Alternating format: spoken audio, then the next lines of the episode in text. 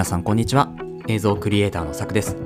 クリエイターを目指すあなたへクリエイティブの種を毎日一つ届けるラジオクリエイターズシード。今日もよろしくお願いします。はい。ということで今日は5月の27日土曜日になりました、えー週末いかがお過ごしでしょうか。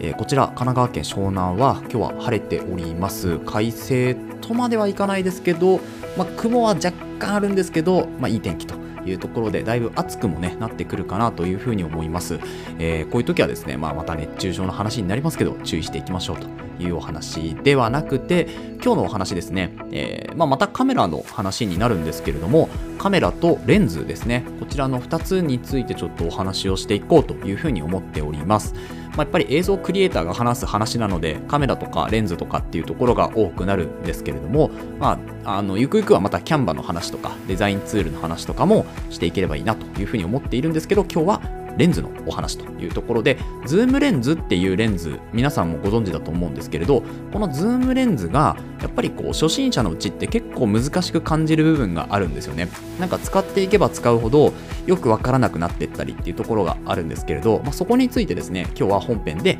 えーちょっと触れていきたいというふうに思います。それでは本編の方行きましょう。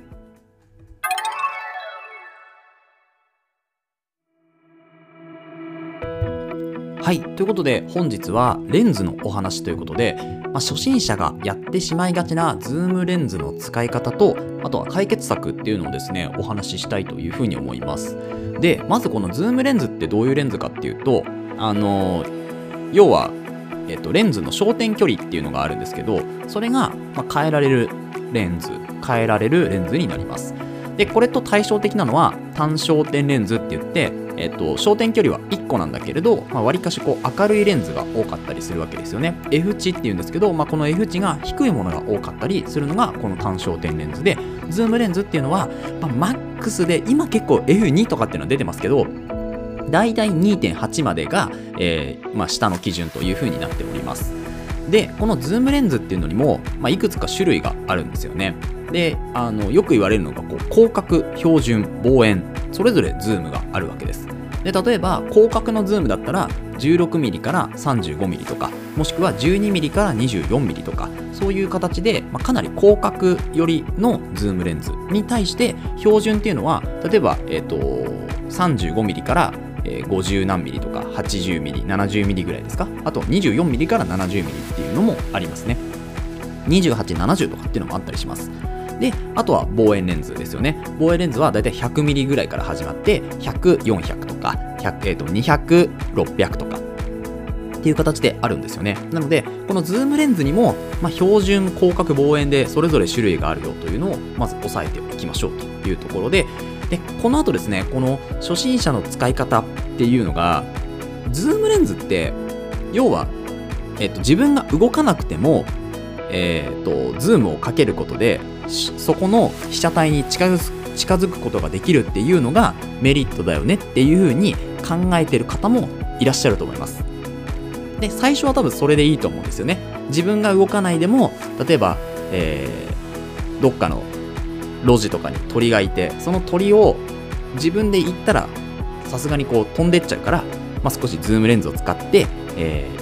ズームレンズの中で寄って撮るとかっていうのは一つの使い方かなというふうに思うんですけどこれを例えば、えー被写体を変えた時例えば人とかですね、えーまあ、自分の飼ってるペットとかそうやって自分が近づいても、まあ、逃げないどうにもいかないような、えー被写体がある場合っていうのはちょっとズームレンズの使い方が変わってくるかなと思います。まあ、自然のね、ものを撮るのであれば、やっぱり自分が寄れないから、ズームに寄ってもらうっていうのは使い方なんですけど、自分が寄れてる時っていうのは、このズームレンズの使い方っていうのが、急にわからなくなってしまったりもするんですよね。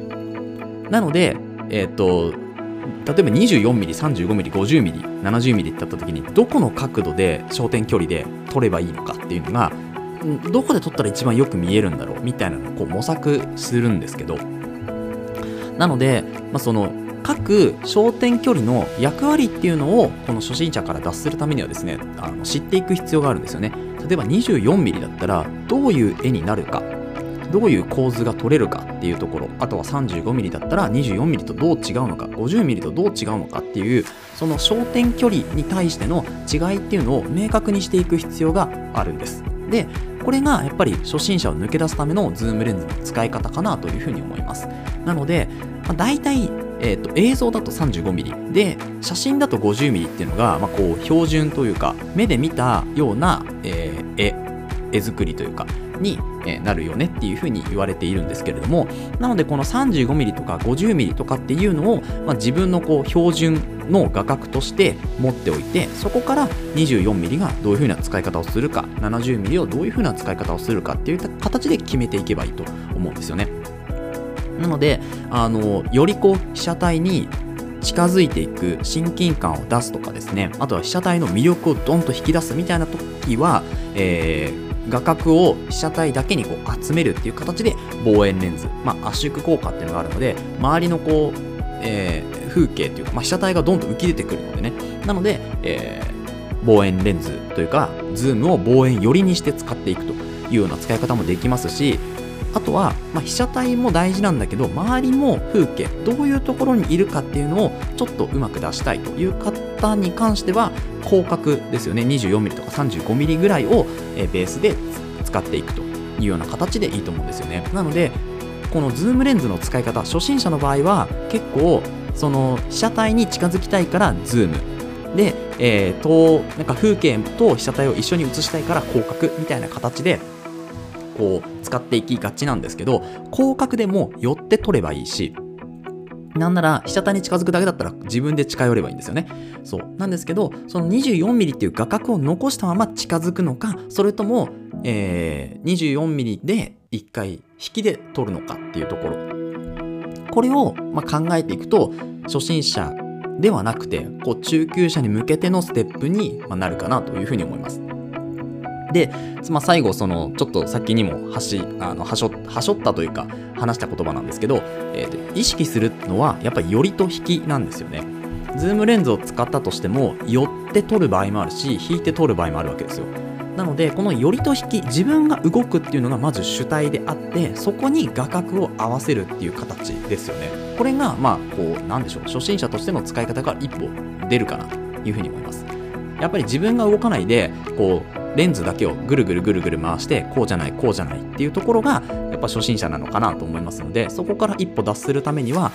意識した寄りと引き自分が動いてここの角度かなとかここの距離かなとかっていうところを自分で探っていってその中で 24mm だとこういう風に撮れる 35mm だとこう撮れるっていうのを自分でこう体験していくっていうのがすごく大事なんですよね。これを試行錯誤することによって自分のまあ、画角っていうのが分かってくるというところと表現っていうのが分かってくると。この焦点、例えば 24mm の焦点距離だったらどういう表現が自分はできるのかっていうのをやりながら掴んでいくっていうのが、あまあ一番こ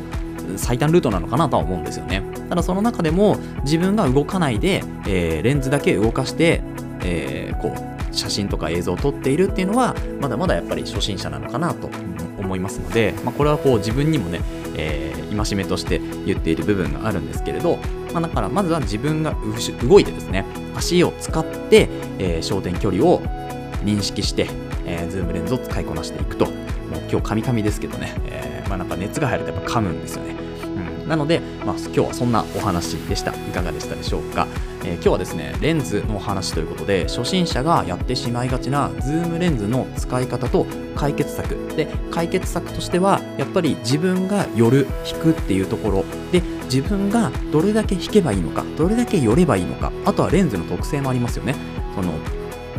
どれぐらいこう最短距離っていう形でレンズが被写体に近寄れてピントが合うこの距離っていうのがあるんですよねその距離をやっぱり意識しないといけないのでそこの上で自分がどれだけ寄るかどれだけ引くかっていうところっていうのを、ま、意識して、えー、撮影をしていきましょうというようなお話でした。なんかちょっとまとまりがなかったですけど、まあ、土日なので勘弁してくださいというところで、えー、今日終わりにしましょう、えー、この放送ではクリエイターとしての考え方やテクノロジーやガジェットの情報作業効率を上げるコツサイトツールなんかを中心に紹介をしておりますリスナーさんと一緒に一流クリエイターを目指すラジオを作っていますので応援いただける方はぜひフォローの方お願いしますまたラジオの感想や質問は Google フォームでお待ちしておりますので、どしどし送ってください。えー、Twitter や Instagram もやっていますので、ぜひ遊びに来てください。それではまた明日お会いしましょう。ご清聴ありがとうございました。